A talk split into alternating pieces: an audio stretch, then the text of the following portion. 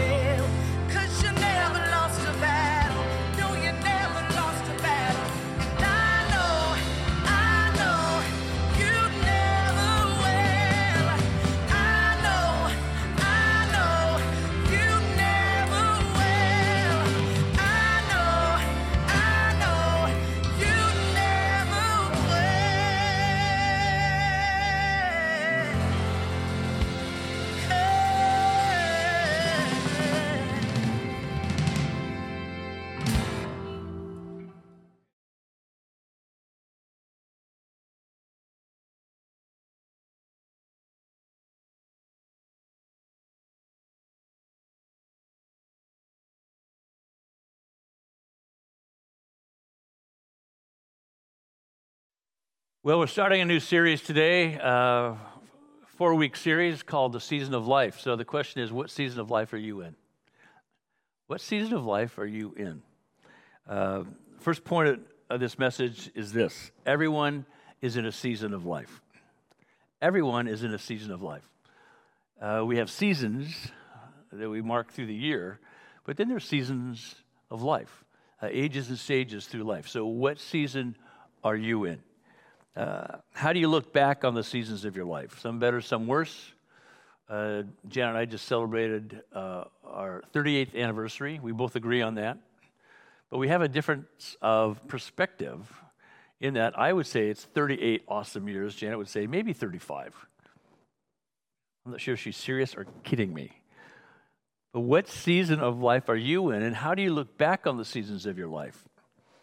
Some better, some worse.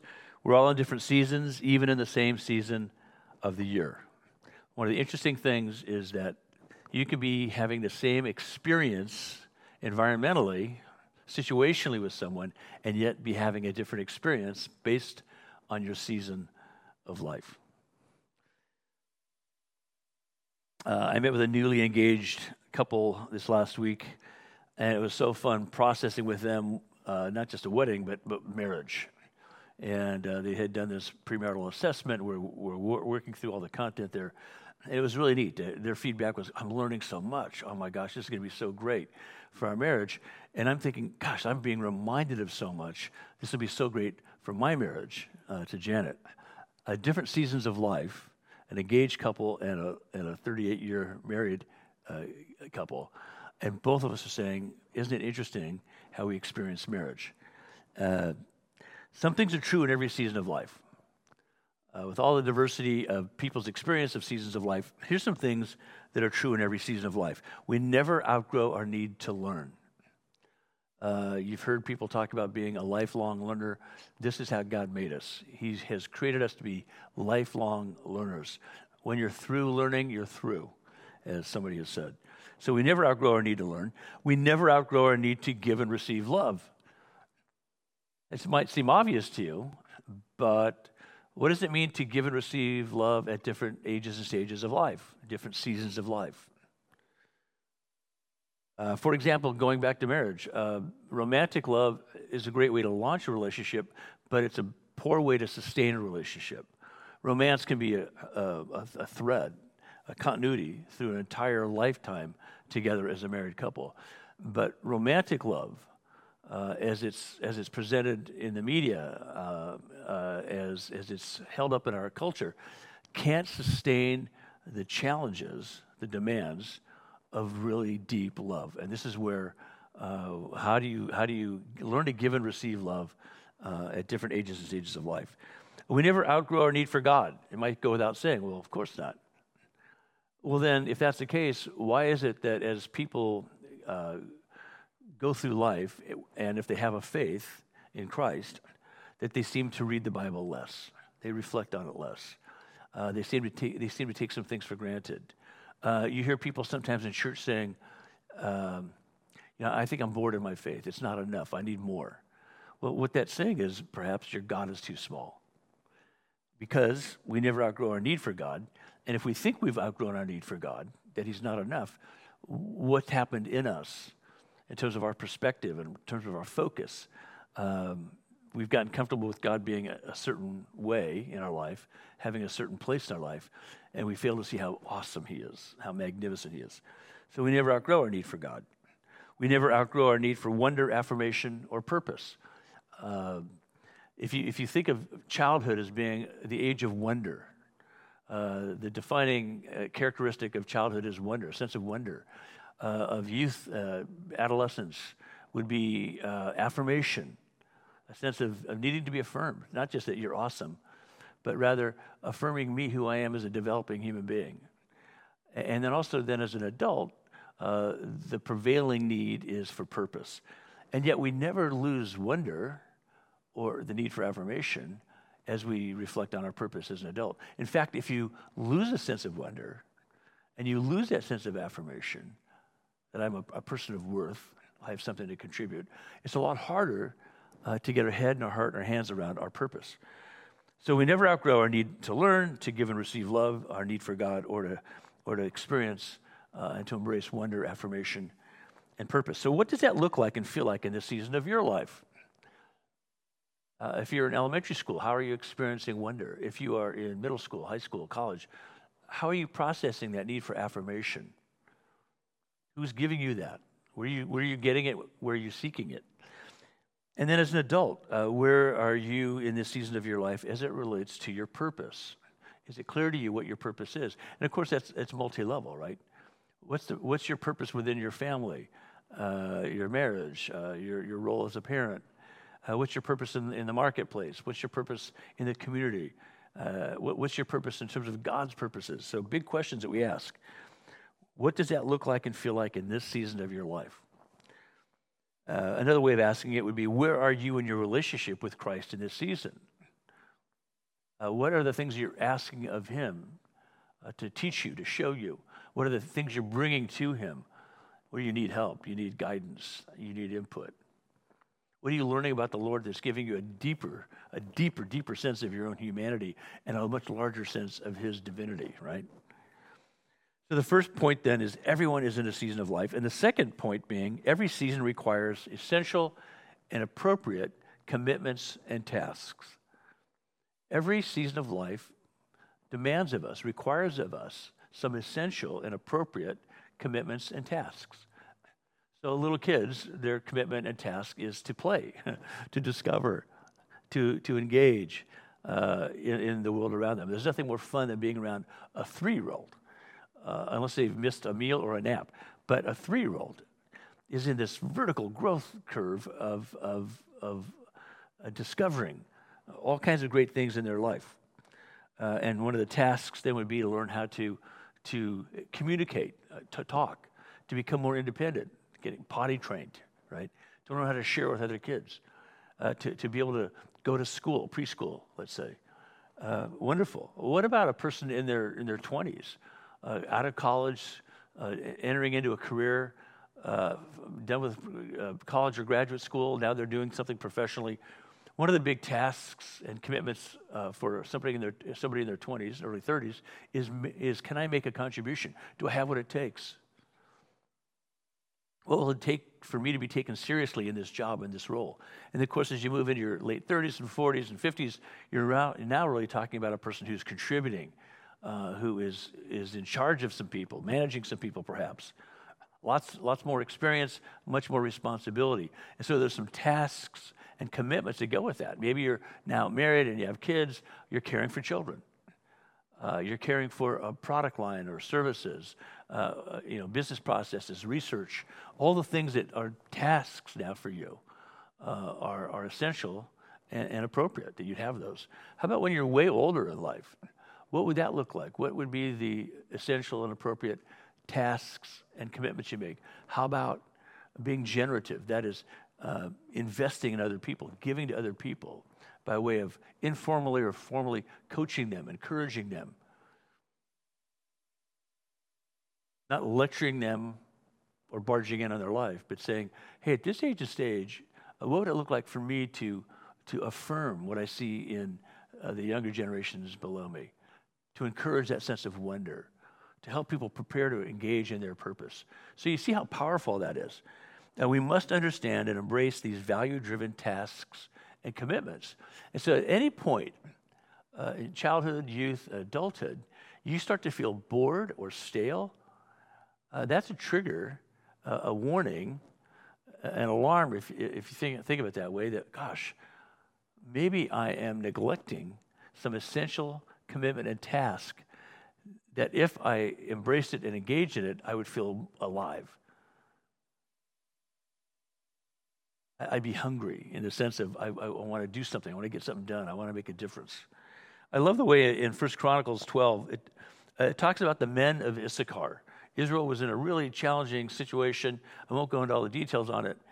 But it says in, in that passage in First Chronicles 12 from Issachar, there were men who understood the times and knew what Israel should do. We uh, are blessed to become people of understanding. It doesn't mean we know everything, but it means we're engaged enough in our own life, paying attention enough to the Lord in, in our own life, to what's going on around us and within us, that we'd say, I understand what needs to be done. And whether or not we can provide that, we, we know how to go find that, to ask for that, uh, to, um, to identify that.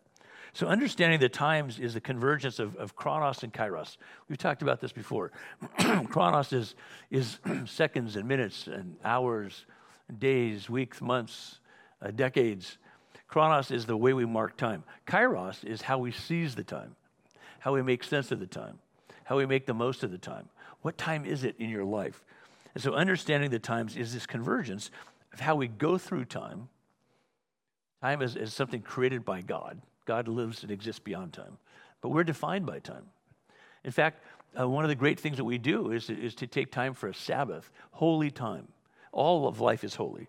But to take some particular time to say, I want to be still and know the Lord. I want to be still and worship Him. I want to be still and, and feed on His Word, be replenished by His Spirit. This can happen throughout, you know, all the days of the week. But, but typically, uh, historically, the people of God have taken time for a Sabbath, holy time. And in that holy time, that, that marking off of time, one day out of seven, we have a, a, an experience of kairos. Uh, it is good to be in the presence of the Lord. And, and, and we start to understand our lives and understand what time is it in my life. Uh, the writer of, of Ecclesiastes talks about this. And it's not about perfection, but about paying attention.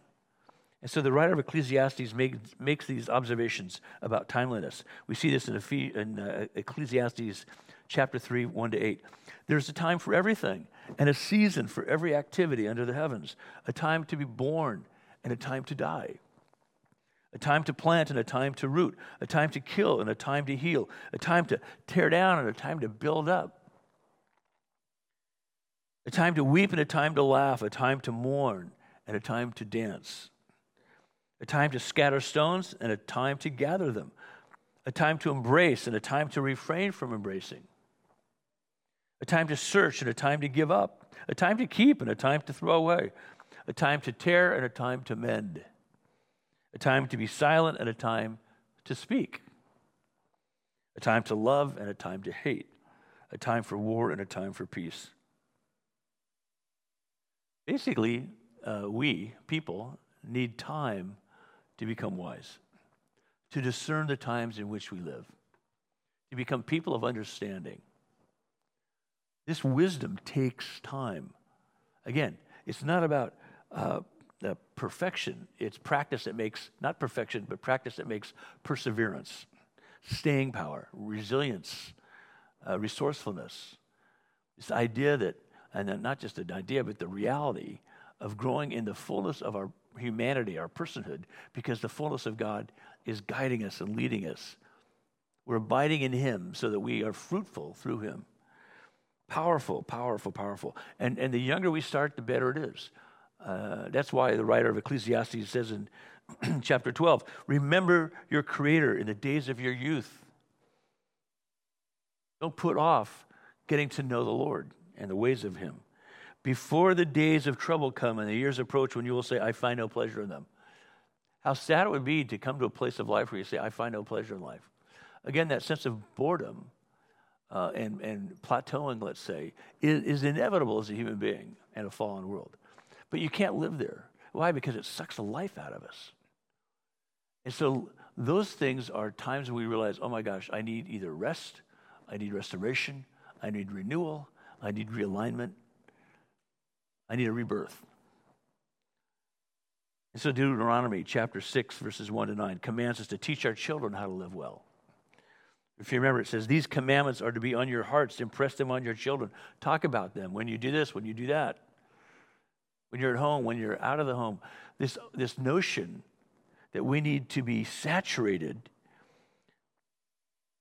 in the presence of God, filled by the presence of God engaged in a community that finds its identity and its ultimate meaning and purpose, its wonder and awe in the person of God. And that's how we will, in a sense, make the most of every season and make those appropriate and essential commitments and tasks that allow us to be developing through the whole scale and the whole process of life. So our seasons are shaped by what's in our heart, what's in our head, what's in our hands. What are you putting in your head? What ideas are shaping your thinking? What things are shaping your heart? That is the core commitments that you're making, the core values that you embrace. What, what is in your hand that you can use to honor glorify God and bless people? What in your hand would express who you are, the work that you, you, you do, the contribution that you make? Is it really true to you? Are, are you doing work that you think you're supposed to do? If so, it won't be very satisfying. You probably won't be very good at it. But when you find out what, what God has put in your hands, as, as, however humble or exalted that might be, and you do that, it's a powerful way of seizing the season of life. And it shapes the plot of your life. It gives meaning and purpose to the contours of your life. And you can say, I've lived a really good life. Not because I've necessarily made the most money or gotten the most regard, but because I've done with what God has given me in my head, my heart, my hands that makes me feel most alive, in season and out of season. I love how the Apostle Paul described himself as a, as a man coming late to the party. He, he had been raised with that, uh, that, that, that, content out of Deuteronomy. Here's who the Lord is. But at some point, uh, when he was re, re confronted with the fact that God himself had kept his promises in Christ, God was doing a new work. He'd come to redeem the world that he'd promised to redeem. Uh, Saul, later Paul, uh, was, was resistant to it. He didn't understand what time it was in the life of Israel or in his own life. And so when he finally came to know Christ, he said, Oh, it's like I was, I was born too late. See, when Jesus confronted Paul, he said, Why are you fighting against me, Paul? Again, Saul, he later became Paul. Why are you fighting against me? Who are you, Lord? It's me, Christ, who you're persecuting, and the people you're persecuting. Don't you recognize what time it is? The kingdom of God is at hand. And so, as Paul receives Christ, in fact, given a new name from Saul to Paul, a new, a new calling uh, uh, from being a, a persecutor of God's people to being an apostle on behalf of Christ to people. And so, as he summarizes the gospel in 1 Corinthians chapter 15, he says, Well, this is what the gospel is that Jesus came and did these things and died for our sins and rose again from the dead. And he appeared to these people. And he said, in, in, in, a, in, a, a, wild and wonderful way, he, he, is, he appeared lastly to me as one born too late, too long in gestation before being born. And so Paul had this sense of, ah, oh, I'm late to the party, but I'm going to make the most of it. And so you see him living this life with new intensity and intentionality. So much so that he, can write to Timothy, his young protege, 2 Timothy chapter 4, verses 7 to 8. He says, I have fought the good fight. I have finished the race. I've kept the faith.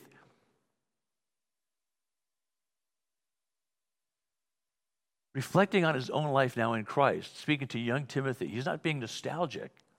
He's calling Timothy's attention to this incredible privilege of living fully in each season of life. I fought the good fight. I've finished the race. I've kept the faith. Perfectly? No. But this is what I've done in the name of Christ. And he says, Now there's in store for me the crown of righteousness, which is the Lord. I mean, excuse me, which the Lord, the righteous judge, will award to me on that day. And not only to me, but also to all who have longed for his appearing. Powerful words. Powerful words, uh, honestly and humbly reflecting uh, Paul's experience in the seasons of life that he's been walking with Christ. It's wise counsel, coaching for living well in every season. Now you can imagine Timothy and all of us responding to Paul's wise counsel. Imagine if we could see Timothy's response. Perhaps it would sound like this Paul, thank you for the letter. Because of your word and example, I too am fighting the good fight. However imperfectly, however inconsistently, I'm fighting the good fight by the power of Christ in me. I'm running the race. I'm keeping the faith. I know there is in store for me a crown of righteousness, which the Lord, the righteous judge, will also award to me on that day. And not only to me, but also to all who have longed for his appearing.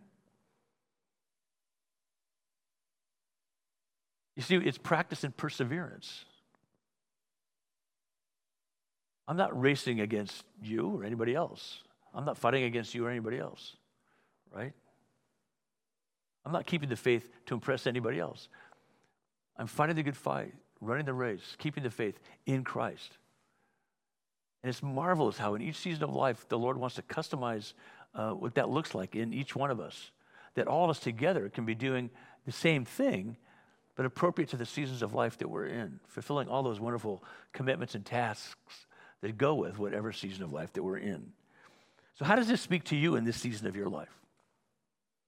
Everybody's in a season of life, everybody has commitments and tasks appropriate to that season of life. So, here's the third point then the Lord works in us and through us in every season of life. Will we respond to Him in every season of life? Or will we assume that, well, I, I know enough, I've done enough, I've lived enough? Or we say, you know, I am so thankful to be accepted unconditionally by Christ through his grace and love that it calls out of me this desire to continue learning and living and discovering how powerful that is. The Lord working in us through every season of life, whether we're at the beginning, the middle, or the end. You see, change is inevitable. Typically, human beings experience change often initially as loss. That's a who, who moved my cheese scenario, if you've ever seen that, that business book. A, a, clever uh, uh, metaphor for change. A, a, mouse saying, Somebody stole my cheese. Who moved my cheese? We, we experience change as loss before we often experience it as gain. Change is both gain and loss, depending on what perspective, right? But there are certain necessary losses. When a little child goes off to school, mom and dad might feel like, oh, we're losing our baby. They're going to school. When a, when a, when a, when a kid grows up and leaves home to go to college, you're thinking, uh, it's, a, it's a, I'm losing my kid. Well, it's a necessary loss. You need to let them go so they can continue growing, that God can continue developing them. Uh, it's when uh, your child gets married. You think, am I losing my child? No, you're gaining an extended family. You see, all these necessary losses are really necessary and wonderful gains. So take heart in that. Take comfort in that. Take hold of that in this season of life, that the Lord is working in you and through you. And that we get the privilege of, of, of uh, experiencing uh, the glory of God and, and through experiencing the glory of who God is, uh, the privilege of, of blessing people in His name, just by being us in Him. And here's five reasons why because God has created us for a great adventure of discovery and development. And secondly, that God invites us to draw close to Him to receive the healing power of His love. And third, that God is preparing us for life, giving us strength to prevail and flourish in life, whether it's at the very beginning or at the very end. Remember, when you're through learning, you're through. You're never through learning until finally one day you open your eyes and you, you're in the presence of God. And you're saying, wow, that was fast. Again, it's not just getting more knowledge, like, like accumulating more stuff. It's about becoming wise in the ways of God. And that's what calls out of us this deep, deep desire uh, to be learning his ways, knowing that he's preparing us, giving us strength to prevail and flourish all the way through life even in those times of life when the losses feel uh, so painful. Fourth, God sees our true value and develops our character by refining us often in fire. You know how hard it is to go through change in life, and, and sometimes what feels like the demands, the disparities of each season in life.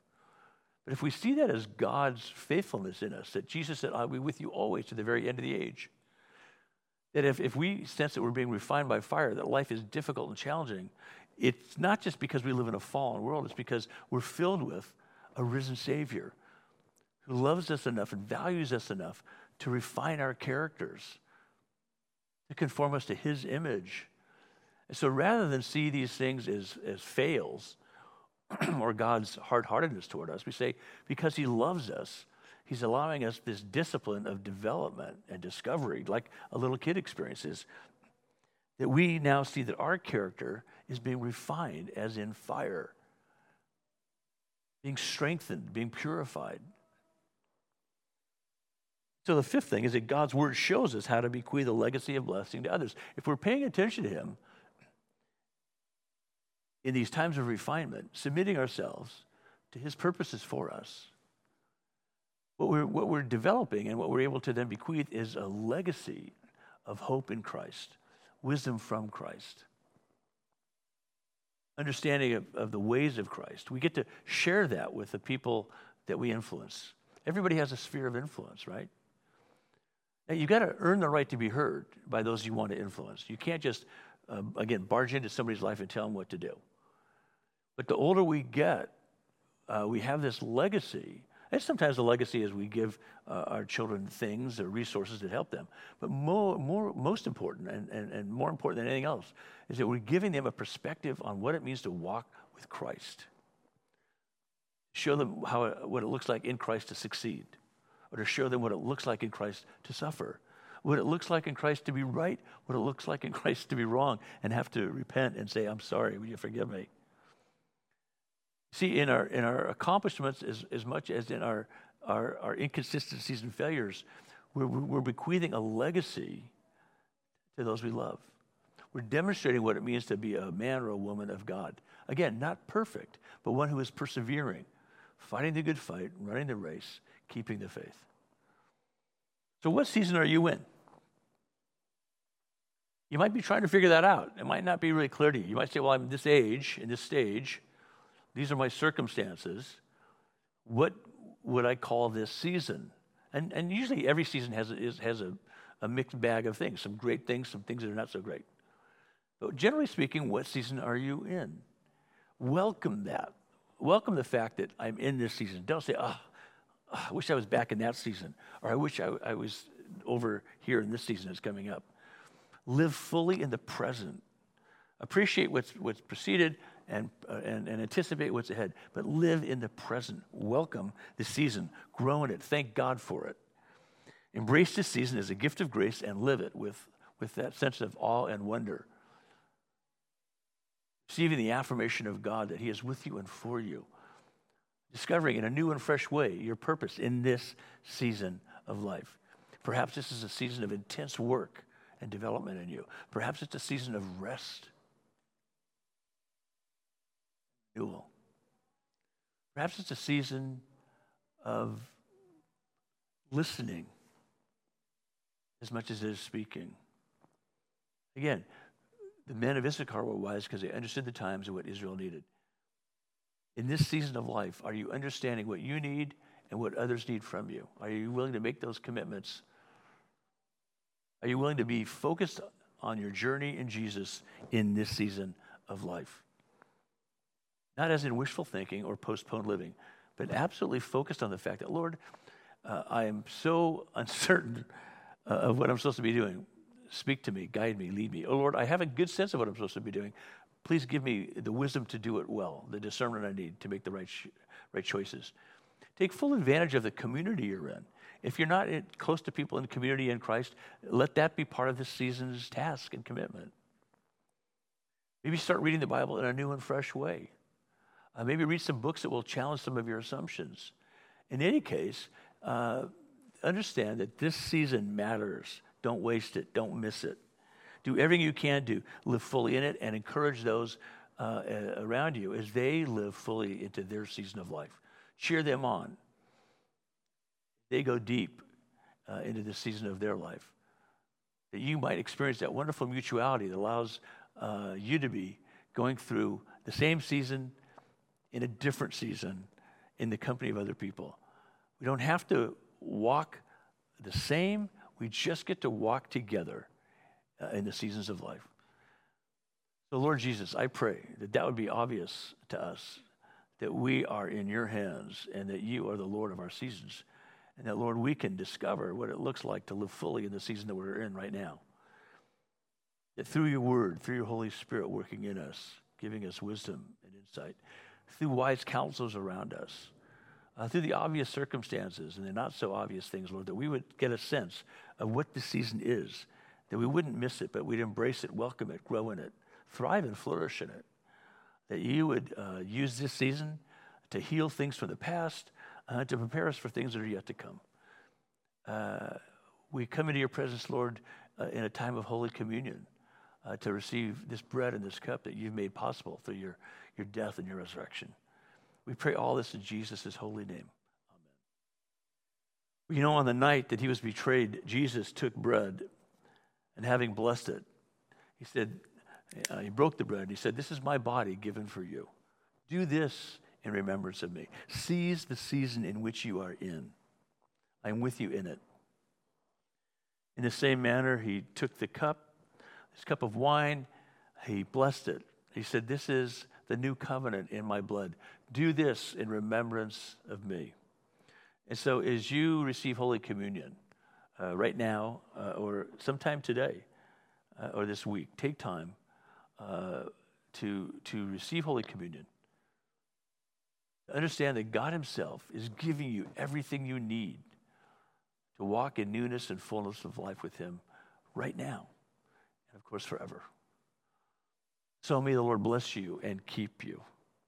May the Lord make His face to shine on you, and be gracious to you. May the Lord lift up His countenance upon you. That is to shine His glory on you that you might reflect it to others, even as you experience it in your own life. May you continue to trust in Him, whose word is sure, whose commitment is clear, whose power is enough, both now and forevermore. In the name of the Father, and of the Son, and of the Holy Spirit. Amen.